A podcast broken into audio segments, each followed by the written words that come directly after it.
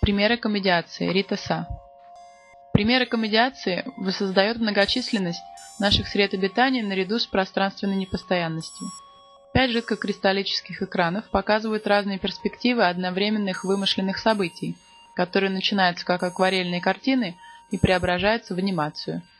Этот процесс трансформации и адаптации старой среды к новой становится аналогией адаптации нашего традиционного поведения в обществе к нашим новым общественным пространствам и общению. Работа Ритеса включает в себя создание концептуальных микросоциологических анимаций инсталляций.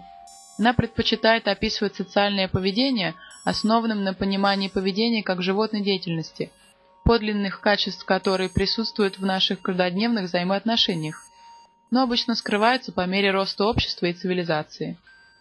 Автор обычно играет со свойством подчиняться и показательным аспектам взаимоотношений, происходящих в маленьких социальных группах.